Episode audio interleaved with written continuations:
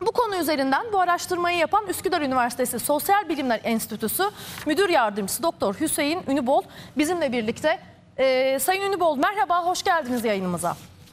Merhabalar Elin Hanım. Teşekkürler. İyi yayınlar diliyorum. Çok teşekkür ediyorum. Hüseyin Bey şimdi önce şununla başlayalım mı?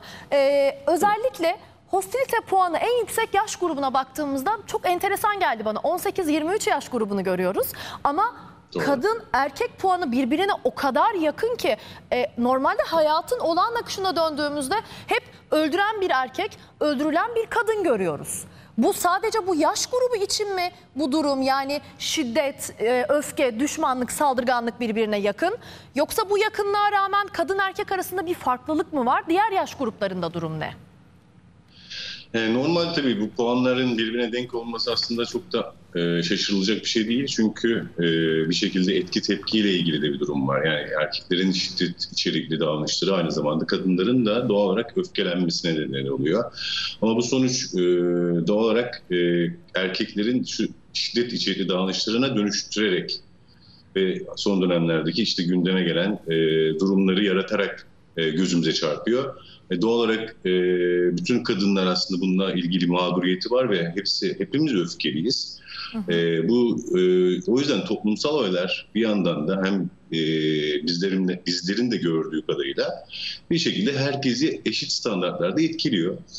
E, peki bu kadar neden e, insanlar e, şiddet içerikli davranışlara yönelmeye başladı son dönemlerde ve hani genç Hı hı. grup sonuçta e, bir yerde e, daha yüksek gibi gözüküyor ama gençler genelde hem farkındalık alanında daha düşük olmaları, yani duygusal olarak daha fazla kendi içsel yolculuklarını henüz daha yapmaya başlamadıkları için aynı zamanda hormonal bir tarafı da var. Daha öfkeli olmalarını aslında çok bekle, beklediğimiz bir şey. Ama Türkiye genelinde belirli bir hostilite yükü olduğunu söyleyebiliriz. Ya hostilite derken de aslında işte e, patlamaya hazır bir bomba gibi Hı hı. düşünebilirsiniz. Bir öfkenin davranışa geçme hali ya da geçme ihtimali olan öfke gibi değerlendirebilirsiniz. Yani çünkü şöyle bir şey de var. Fizyolojik olarak bakarsanız da öfke insan hayatında olması doğal bir duygu. Ama sorun şu, öfkemizin nedeni var. Bir kaynağı var. Kaynağına ulaştığımızda öfke bizim aslında sorunumuzu çözmemizi sağlayan bir duygu olarak değerlendirilir. Hı hı. Ama eğer e, duygularınızda yani bunun kaynağını tam olarak bilmiyorsanız e, bu öfkeniz sizin çiğ olarak e, hayatınıza girer. Ve bir şekilde öfke her zaman için şey gibi değerlendirilebilir. Dışa vurumu arttıran, davranışı, motivasyonu arttıran, e, bir şekilde içeride durması mümkün olmayan bir duygudur aynı zamanda. O yüzden nedeni bilmediğimiz bir duygu olduğunda onun bir şekilde dışa vurulması gerekir. Ne olur? Bir gün işte e, haberlerinizde de yansıtıyor, yansıtıyorsunuz. İşte bir e, telefonu e, onarmak için fiyatsız onarmasını talep eder ve bir anda ortalığı yıkar. Çünkü onun aslında zihnindeki o farkında olmadığı öfkeyi aktarabileceği bir alan olmuş olur. O an için patlayıcı bir alana dönüşür. Hı hı. O yüzden ne yazık ki Türkiye'de şunu görebiliyoruz. Ee, insanlar aslında e, belirli bir hostilite yani öfke yükü var çünkü yaşadıkları gerilimin nedeni belli değil. Ya da nedeni başka bir şey. Yani kendisine ait olmayan bir sorunu duyduğunuzda da sorunu çözemiyorsanız yani birisi işte yani toplumsal mesela birisi ormanları yakıyor Evet. ve sizi öfkelendiriyor. Şimdi bu öfkelendirme durumu yapacağınız bir şey yok sonuçta hani ulaşabileceğiniz bir yer değil. Hı hı. E doğal olarak insanlar bu tarz toplumsal olaylarla da e, dinleyince, duyunca, sürekli maruz kalınca aslında bir bakıma e, haklı bir tepki gösterebileceği bir durumu bazen de artık içinde tutuyor. Başka bir noktada patlayıcı bir davranışa da dönüştürebiliyor. Hı hı. O yüzden genel olarak toplumun içerisinde duymaya alıştığımız bu artık kötü haberler bazen de artık kendi kendini gerçekleştiren bir kehanete de dönüşmeye başlıyor.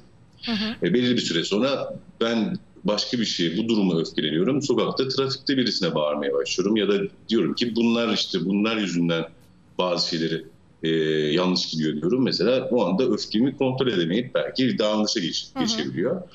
İşte burada genel olarak bizim hani yaptığımız çalışma şunu gösterdi.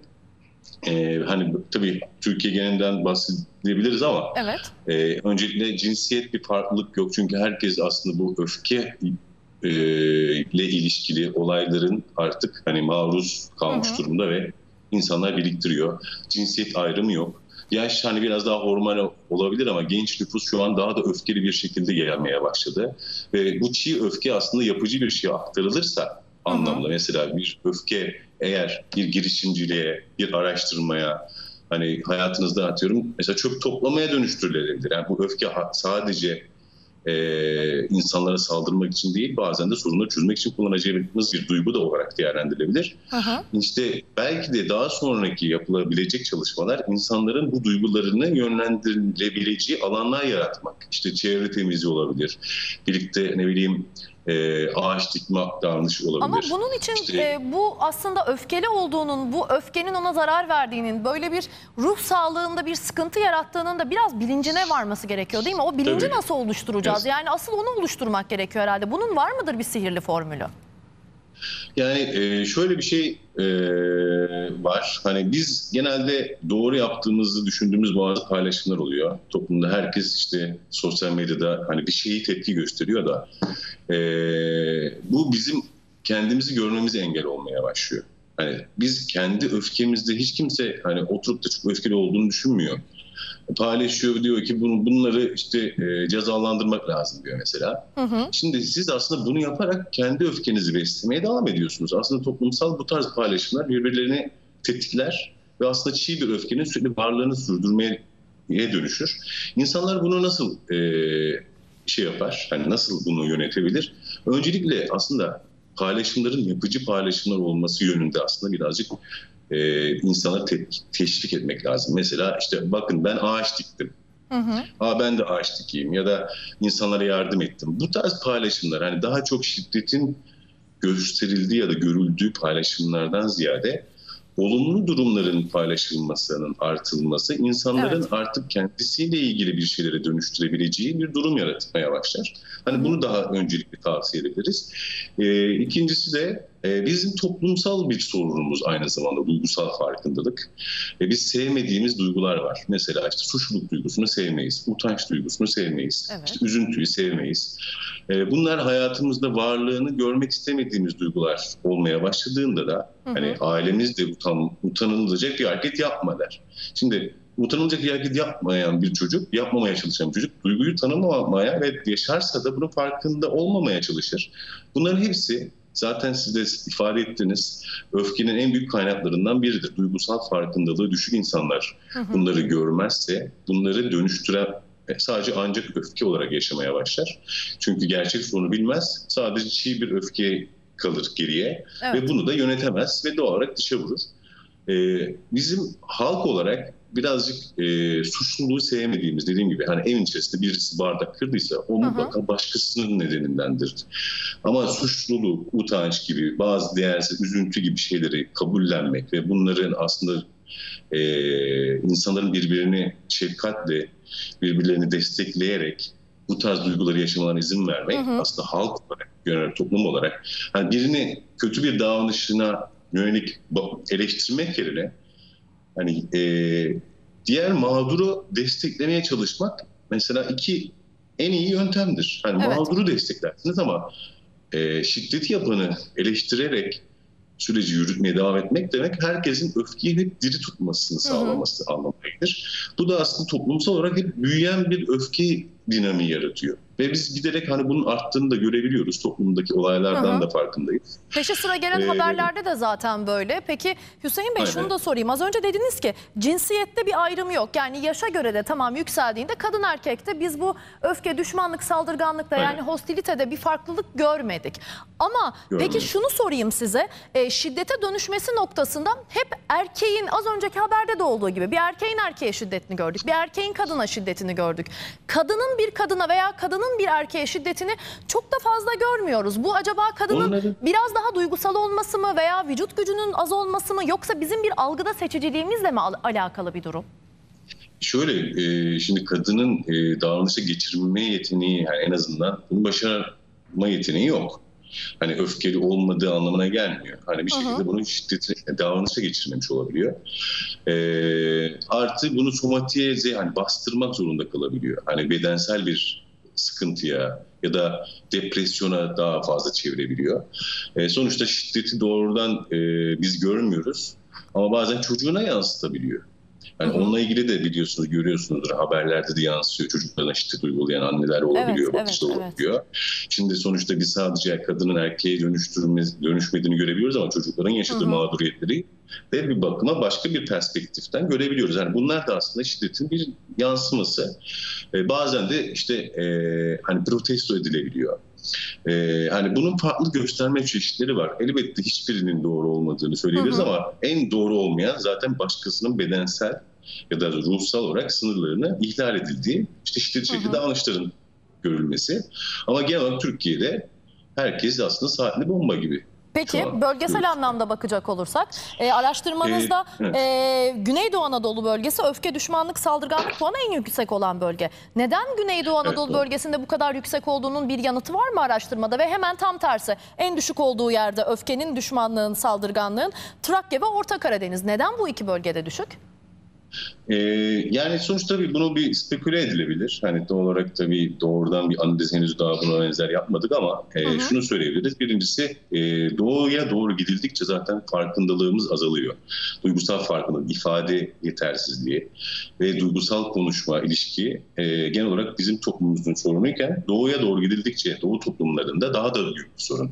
Özellikle de kadınlar erkeklerle olan ilişkisinde işte e, biraz daha ikinci planda atılmış olması e, ve e, erkeklerin de işte bazı duyguları yok sayması, kadınların da bazı duyguları yok sayması daha da fazla artıyor. O yüzden biz doğu, doğuya doğru gidildikçe çok daha fazla e, hostilite görüyoruz, öfkeyi daha yüksek görüyoruz.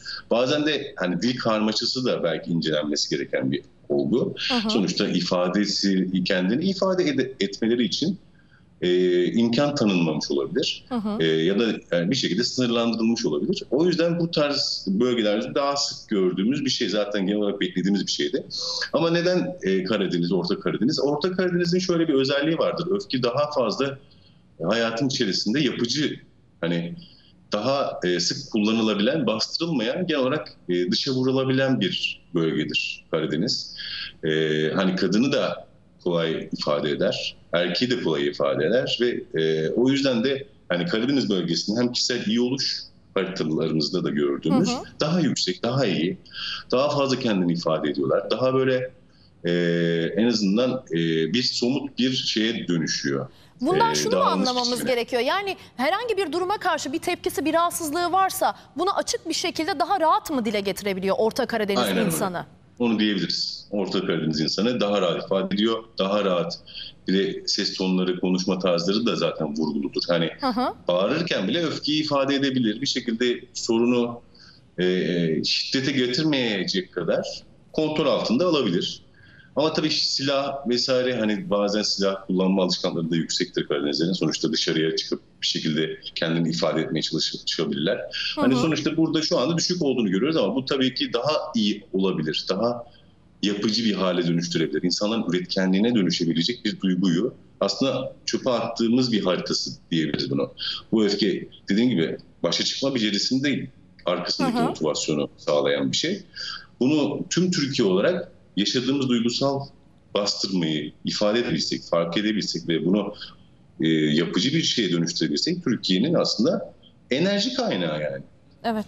Hüseyin Bey şunu da hemen sorayım size. Mesela üniversitenizin rektörü, psikiyatrist Profesör Doktor Nevzat Tarhan da açıklamasında şunu diyor. Her şeyi aslında böylesi olaylarda devletten beklememek gerekiyor. Üniversite ve sivil toplum kuruluşları da bir şeyler yapmalı diyor. Bu noktada e, üniversitelere, sivil toplum kuruluşlarına hangi görevler düşüyor? Onların ne yapması gerekiyor?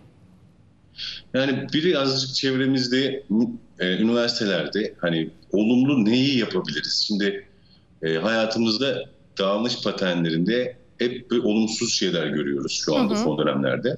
Ama insanlar eğer diyelim ki bunları yapmaması lazım. İşte şiddet içerikli hareketlerde bulunmayacak, işte dükkanı yıkmayacak, buna benzer şeyler sonuçta tabii ki görüyoruz. Ama ne yapacak? İşte bu daha fazla, üniversiteler daha fazla yapıcı aktivitelere, sosyal paylaşımlara, birlikteliği arttıracak, aidiyeti arttıracak.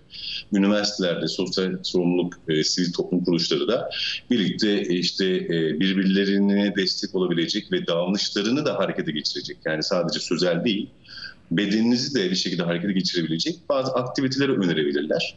O, o sayede insanlar içindeki ve tuttukları şeyleri aktarır. Bir yandan da bunu olumlu bir şeye çevirir. İnsanlar tarafından kabul gören bir davranış alışkanlığa dönüşür ve giderek aslında insanın hayatına sürekli dahil ettiği bir işte mesela her her pazar ağaç dikmeye gidiyoruz diyebileceği Hı hı. ve içindeki mutluluğun arttığını fark edebileceği bir şeye dönüştürebilir.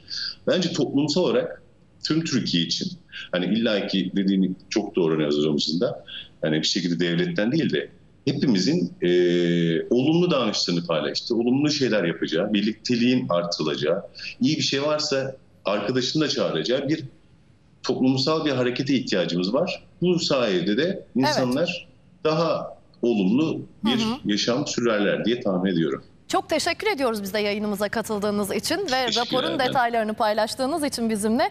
Ee, bu önemli Tamam. araştırmayı yapan ekibin baş, e, arasında bulunuyordu Hüseyin Ünübol, Doktor Evet. Hüseyin Ünübol. Üsküdar Üniversitesi Sosyal Bilimler Enstitüsü Müdür Yardımcısı aynı zamanda. E, kendisine çok teşekkür ediyoruz.